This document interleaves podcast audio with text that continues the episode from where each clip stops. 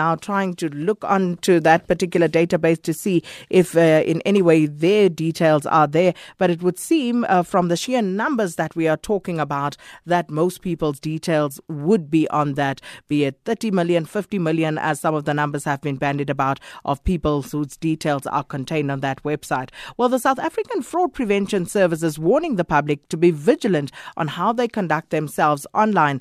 And uh, this follows, of course, that data breach. And South Africans uh, who are exposed by uh, the details of whose details have been exposed by a website called uh, Have I Been Pwned are also flocking online to check those details. Now, the executive director of the Fraud Prevention Service, Manie van Schalkwyk, joins us on the line now to tell us more about this. Thank you so much for your time this morning, Mr. van Schalkwyk. Good morning, and thank you for inviting me to your show. So, the South African Fraud Prevention Service warned that consumers should not attempt to check if their details are contained, uh, contained in this uh, data breach. Why not? I think uh, quite rightly in your introduction you mentioned the figure of 31 million. That was, uh, I think, uh, two days ago. The figure was mentioned.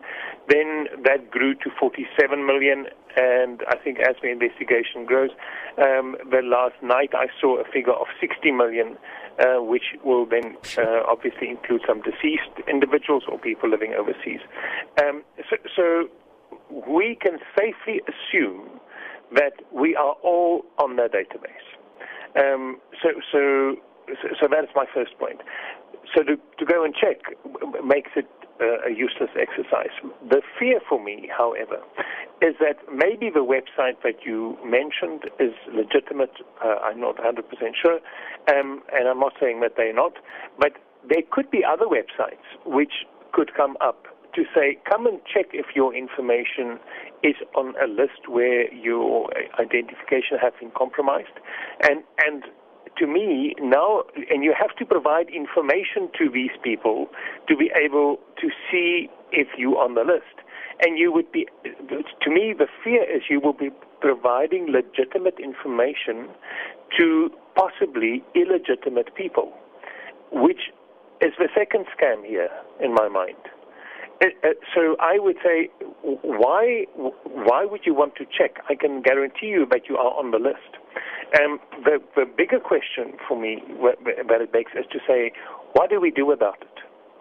How, how do we conduct ourselves now to make sure that we do not become a victim of fraud? Mm. And um, I, I would recommend that consumers must go um, to a credit bureau first.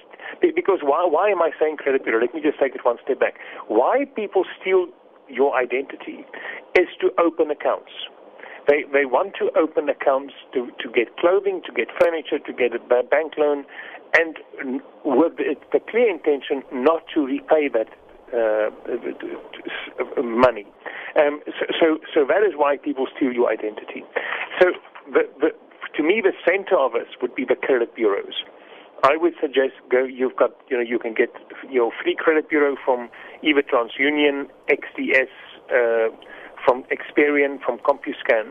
Go and get your your free credit bureau report, and check for me if you, there are anything suspicious on that um, credit bureau report. And what I what I mean by suspicious is if there are inquiries um, that shows there which you have not applied for credit. If there are accounts indicated on that report which is not your accounts, if you start to get phone calls from debt collectors to say you haven't paid us and it's not your account, then that is to me a suspicious. Then I would urge you to come to us, to the South African Fraud Prevention Service, and get yourself on a list which we call the protective registration or the victim list. Um, that is a free of charge service that we provide to consumers. Um, and we would provide you with additional protection. So what it, what it means in your life as a consumer is that when the fraudster goes and apply at Edgars with your ID book and your name and your details, that we will warn Edgars to say this ID has been compromised um, and be careful and make sure that you deal with the consumer and not the fraudster. So, so that is the kind of protection that I mean. Um, okay. Why uh, we Manie, don't open. I think what we need to do is uh, actually uh, create a space where we can have more time with you to talk about this because this is very serious.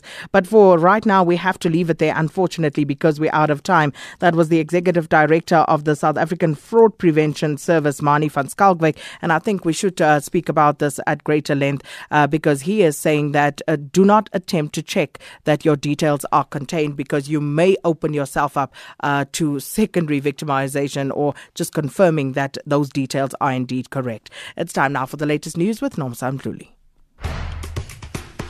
SAFM, South Africa's news and information leader. Thanks, Sakina. Makura sets up